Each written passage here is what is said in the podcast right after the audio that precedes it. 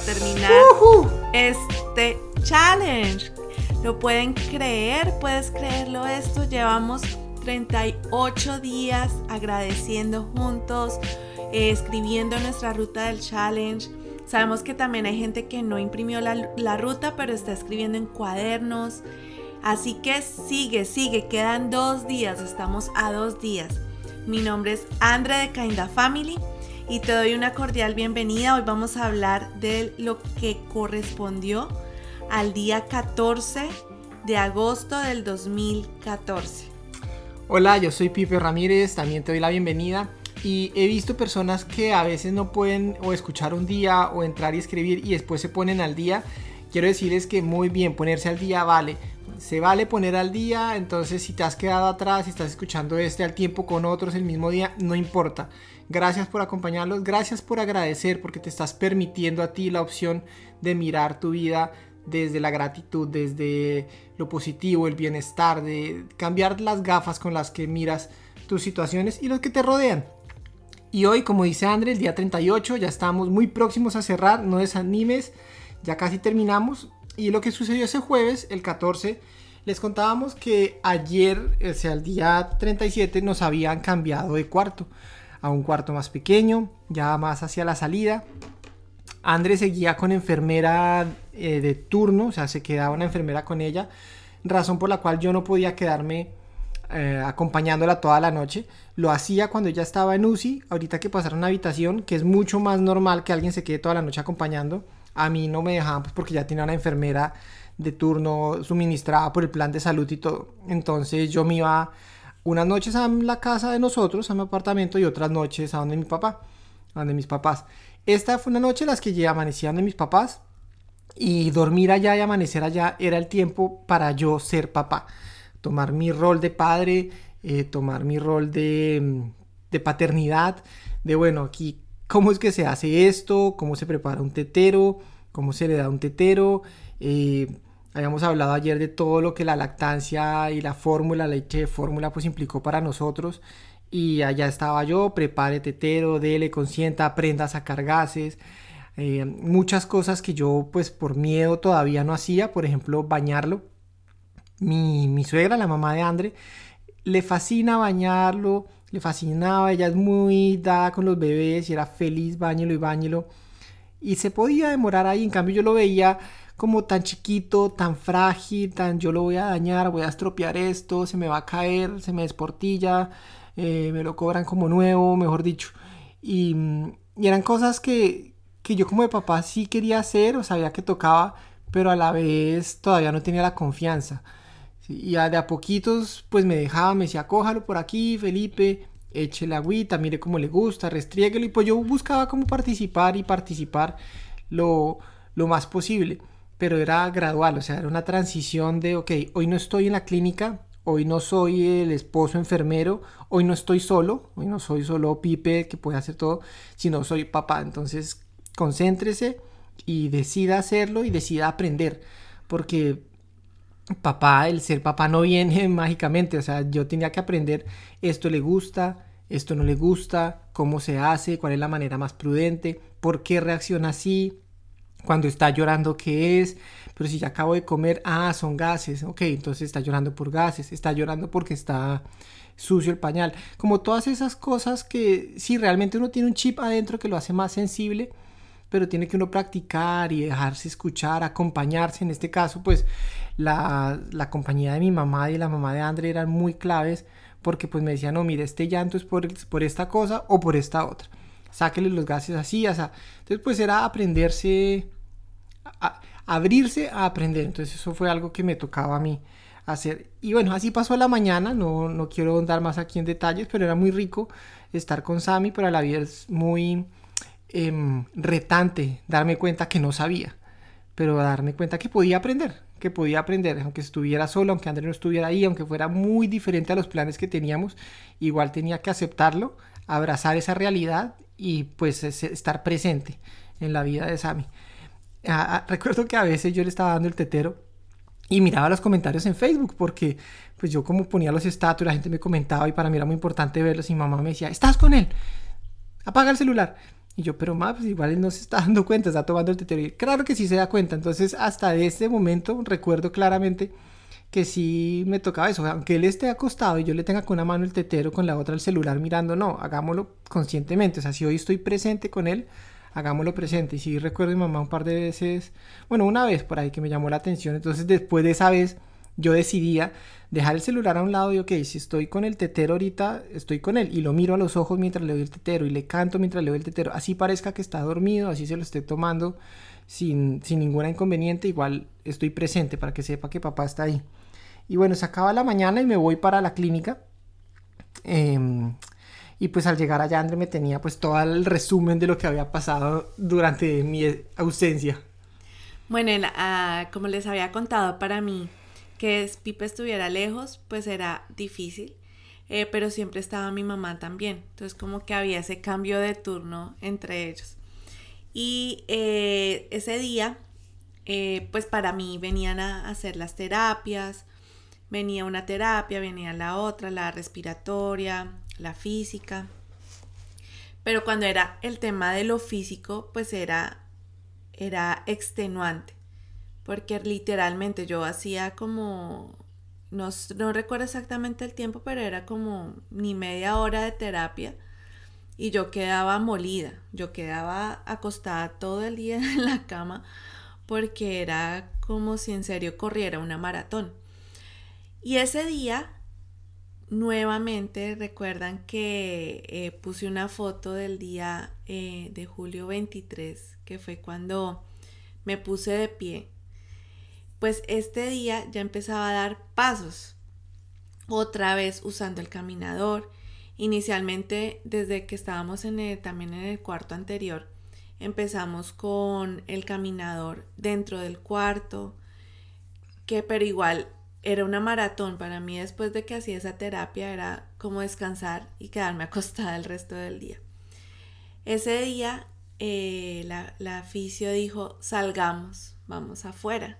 Y para mí fue como, como afuera, como, era en el corredor, era, no era afuera de la clínica, pero para mí era como otro mundo, o sea, como que mis mundo, mi mundo eran los cuartos, el cuarto, nada nada como que pasaba fuera de él, o sea, mi mundo era el cuarto y pues salir como ya el pasillo era como el mundo exterior, viniendo de un tiempo de, de aislamiento, donde también entonces como que es un, un temor al mundo, se genera un temor a lo, a lo que hay afuera, al contacto con la gente.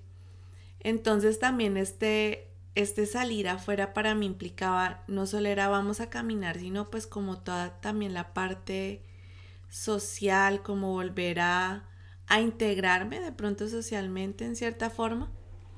Y, eso ahorita lo pueden entender ustedes más claramente, porque esto hace unos años pues muy pocas personas tenían estas eh, vivencias, pero en estos años con el COVID pues, que hemos estado en cuarentenados y encerrados, yo sé que no solo nosotros, sino casi todos, y tú que me estás escuchando al otro lado, tuviste que vivir algo así, que como que estuvimos mucho tiempo encerrados y ahora podemos salir y otra vez como que, uy, hay mucha gente o, o no es que podamos salir, pero está uno acostumbrado ya a momentos como más solos.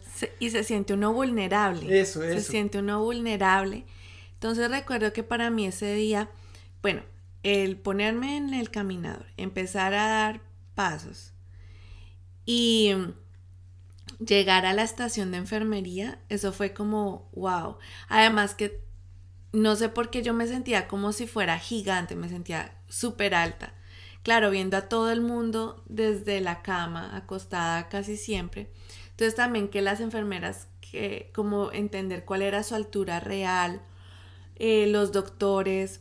Entonces yo me sentía muy alta. Entonces cuando me acerqué a la estación de enfermería estaba ahí el doctor cirujano y me vio y fue como, como, wow, está de pie.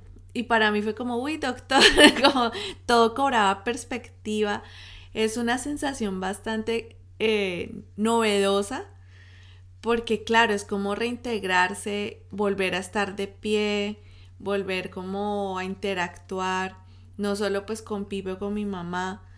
Entonces fue una, en muchas áreas, esa simple salida de caminar en el corredor y también fuimos hasta el fondo después de la, de la, ir a la estación de enfermería, fuimos como a un corredor largo hasta el fondo, ver por otra ventana, ver cómo eran los cuartos, cómo era la, la, la, clínica. en verdad, porque muchas de, las, de las vivencias y lo que los recuerdos para mí eran como, como la mente eh, poniéndome en un espacio, espacialmente poniéndome, pero yo en verdad, en realidad no, no era muy consciente y, y la perspectiva estando uno de pie es totalmente diferente. Entonces ese día cuando Pipe llegó, pues le conté todo lo que había pasado, pero obviamente yo ya estaba acostada, no tenía energías para nada más. Entonces, estos días que sabía que había terapia física, yo sabía, bueno, viene en la mañana, entonces toca como estar uno mentalmente dispuesto a eso, a, hacer la actividad, eh, que la fisioterapeuta te ayuda, los músculos, eh, sí, como activar otra vez el cuerpo. Y pues aquí empezar a recobrar, se empezaban a recobrar los músculos, pero también entender cómo poder moverme sin hacerle presión, por ejemplo, al abdomen. Eso fue una de las cosas también, como que en todo esto me tocó empezar a aprender, como más la fortaleza de, de la cadera. Yo, bueno, después de que ella me contó eso, yo no me las creía ni nada. Y pues la enfermera me dijo, sí, sí, la vimos por allá pasar y saludó y todo. Entonces, pues nada, muy feliz. Ese día yo puse estatus en Facebook, el día anterior no había puesto, este día sí, y el estatus lo puse así, dice jueves 14 de agosto. Dios es fiel y seguimos viendo su fidelidad en nuestras vidas, especialmente en la recuperación de Andre. Físicamente sigue bien débil, pero ya estamos en el punto de iniciar a dar pasitos, a caminar y despertar todos esos músculos que han estado quietos, lo cual es una tarea dura para ella, no solo por el esfuerzo de hacerlo y ganar nuevamente la seguridad, sino porque después de hacerlo sus músculos reclaman como si hubiera corrido una maratón. El estar fuera de UCI nos da más tranquilidad en muchas cosas. Una de ellas es que ya no se sacan exámenes diarios constantemente, sino día de por medio, la, la pinchan menos ahora. Hoy es un día de exámenes. Pidamos a Dios que ellos reflejen la mejoría que vemos en su cuerpo y en su ánimo. Ella sabe de todos ustedes, de este ejército de oradores que están apoyando constantemente, ustedes y muchos más que no conocemos. Y está muy agradecida con todos, pidiendo que continuemos. Aunque ya pasó lo más terrible, no hemos acabado. Hasta ahí va el estatus de Facebook de ese día y pues como se dan cuenta, el resume un poco lo que les estábamos contando. Esta mm, mejoría, esta progresión, este ánimo y estábamos como con la misma pregunta que teníamos desde hace mucho en la cabeza, ¿cuándo habrá la salida? ¿Cuándo se verá la salida? Ahorita ya estábamos más cerca, ya estábamos en piso, pero algunos doctores decían que sí, que lejos, otros que no tan lejos. Cada, pues uno con, quería preguntar o no preguntar a cada doctor qué pasaba. Pero también, como habíamos tenido varios eh, movimientos en falso, expectativas falsas, como que hablar de una salida se volvió como un tema de no tocar mucho. Porque era como un tema sensible entre nosotros, porque era crear una expectativa.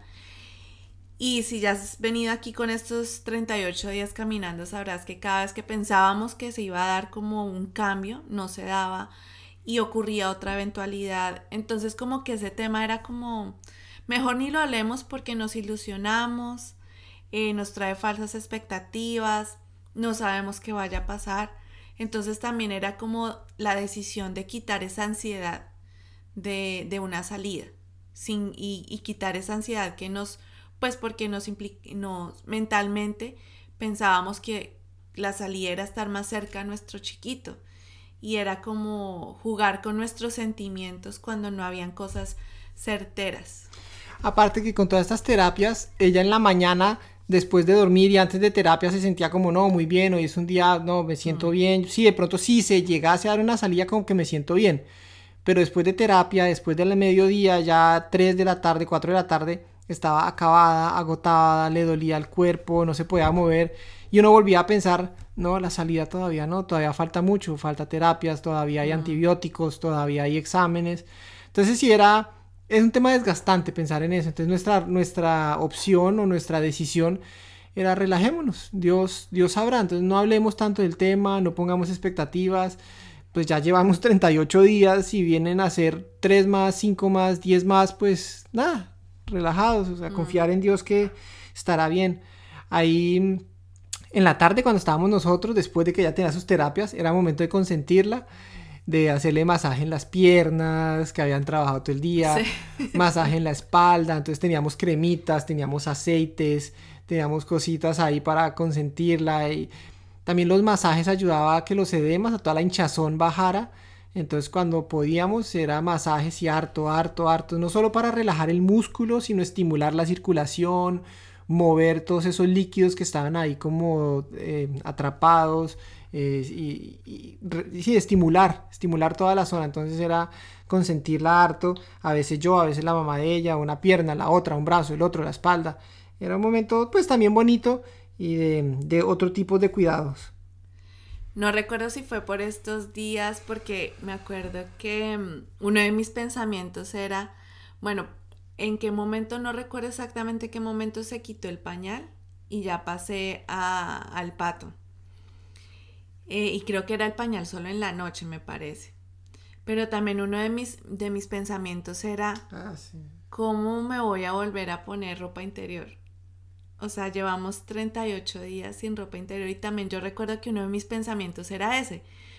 ¿Cómo me voy a volver a poner ropa interior? Yo me sentía estaba demasiado hinchada, demasiado, sí, eh, gorda por decirlo así. Entonces yo decía, la ropa interior no me va a quedar buena. Además que pues las que son mamás, en eso también yo preparé, eh, yo dije, no, voy a comprar esto, compré lo otro. Y pues yo decía, no voy a caber ni siquiera en eso. Entonces, pues también mentalmente yo decía, ¿cómo, ¿cómo va a volver a hacer eso? Que es parte de la normalidad, ¿no? de, ponerse una ropa interior. Y bueno, yo... ¿Tú por qué das hoy gracias, amor? Porque agradeces. Yo hoy agradezco por, por caminar, por ponerme otra vez de pie, por eh, el cuerpo que quería otra vez recobrar, pero el, el caminar, si definitivamente uno no sabe lo que tiene hasta que no lo pierde. Y simplemente el hecho de poderme levantar de la cama, hacer todo el ejercicio, levantarme, eh, ponerme de pie, caminar en ese, en ese día fue muy importante. Y llevándolo a todos los días, porque pues esto se demoró mucho, em, en la recuperación, cada vez que yo me tenía que levantar, a mí me dolía todo, todo el cuerpo porque era como que otra vez el, el los músculos como que se, que se activaran otra vez, eso era doloroso. Y mm, el ponerme de lado, porque no era como que me levantara haciendo como el abdominal que uno se levanta, sino era de lado porque no podía hacer fuerza abdominal, entonces era ponerme de lado y ahí sí levantarme y por mucho tiempo me dolió y por mucho tiempo yo sentí también en los pies como un dolor. Y, son esas cosas, de, valorar esas pequeñas cosas, de poderme levantar sola. Y, hay muchas veces y muchos días donde, donde yo agradezco eso. Le agradezco a Dios el poderme levantar sola, el que no me duelan los músculos al levantarme. Y por eso doy gracias, doy gracias por la por lo simple que puede parecer caminar, pero es una actividad que nos que nos lleva, que nos transporta y nos mueve de un espacio a otro. Entonces, doy gracias por poder caminar, por poder eh, tener las dos piernas y, lo, y todos los músculos y todo el engranaje que permite que esa actividad la pueda hacer hoy. ¿Y tú, amor, por qué das gracias? Yo doy gracias por dos cosas. Una, por, por la perspectiva como vemos las cosas. Hoy tú hablabas del estar acostada, era una perspectiva y estar de pie, veías lo mismo, pero al cambiar la perspectiva, pues cambiaba uno como ve las cosas. Y doy gracias porque este challenge ha sido eso, cambiar la perspectiva como vemos las cosas. El entorno alrededor de nosotros puede que muy, en muchas cosas siga siendo igual, pero el, que nosotros cambiemos nuestra perspectiva hace que veamos el entorno diferente. Andrés solo con estar acostada y con estar de pie veía a los doctores diferentes, a las enfermeras diferentes, el cuarto diferente y era todo igual, pero ella lo veía diferente y eso le ayudaba a tener otro ánimo, otra forma de relacionarse, eh, ganar un poquito más de confianza y autoridad para hablar con los doctores, con todo. Entonces eso es este challenge, la gratitud es cambiar la perspectiva. Las cosas pasan y van a seguir pasando, pero podemos frenar y bueno, desde qué perspectiva la estoy viendo, desde una perspectiva acostada, donde todo es malo, negativo y me pasa a mí, me quejo, o me pongo de pie y me pongo las gafas de la gratitud y digo, bueno, aunque esto está pasando, ¿por qué puedo agradecer? Entonces, eso doy la primera gratitud por la perspectiva. Porque gratitud es la nueva actitud. Y también quiero dar gracias por todos los aparatos eh, médicos y mecánicos que ayudan en todos estos procesos de recuperación. Por ejemplo, cuando André habla de sentarse en la cama para poderse poner de pie, la cama médica, la cama hospitalaria, hacía una gran labor por mm. nosotros. Tú la cama podías subir el espaldar y entonces ella se ponía, dejábamos que el espaldar se subiera y ya la primera parte que es la sentada, la primera abdominal más fuerte, la cama la hacía por ella. Después la cama permitía bajar las barandas y, y, y también bajar toda la altura de la cama de tal forma que los pies de ella de una vez quedaban casi tocando el piso. Entonces la cama jugaba un papel mm. mecánico y electrónico súper importante en hacer el 70% de la preparación para que ella quedara de pie. Después venía el caminador. El caminador también es un aparato sencillo pero que le daba estabilidad, confianza, seguridad, eh, que podía distribuir la, la fuerza en diferentes puntos. La silla de ruedas, todos estos aparatos que se han creado y la gente que trabaja en ellos porque la cama tiene un mantenimiento, ya personas que le hacían mantenimiento, mm. las sillas de rueda tenían un cuidado también. Entonces, y sé que hay un personal médico y hay un personal que trabaja en los hospitales y fuera de ellos para eso. De pronto uno no los ve porque vemos doctores, enfermeras, los que pasan ahí, pero detrás de esto hay, unas, hay una gente de mantenimiento que ayuda a que estos aparaticos, muletas, sillas de ruedas, camillas, estén al día, ascensores estén funcionando. Y mm, hoy quiero agradecer por ustedes, por los que trabajan en esa línea, como transparente a veces para algunos, pero que están aportando su granito para que recuperaciones como esta puedan ponerse de pie. ¿Y tú que estás al otro lado? ¿Por qué? Porque das gracias, porque hoy en tu vida mira hacia tu vida, hacia tu alrededor, porque das gracias. Em, cada uno está dando gratitud y no necesariamente puede ser una, dos, tres, pueden ser muchas. Pero eso, que hoy llenes tu vida de gratitud, llena tu vida de gratitud, no importando, de pronto hoy tienes unas gafas que no te dejan ver la situación, mañana vas a tener otra, otra, otra perspectiva. Entonces, esa es nuestra invitación. ¿Qué quieres agradecer hoy? ponlo en tu ruta del challenge, ponlo en el cuaderno, ponlo en tu muro de Facebook, taguéanos, ponlo también en el grupo, si estás en el grupo privado de Facebook, comparte, comparte y comparte y de gratitud a tu alrededor. Nos vemos mañana, día 39, ya casi se acaba este challenge, así que nos vemos en esta recta final. Ya vamos a dos días, dos días de acabar nuestro challenge, así que nos vemos mañana. chao. chao.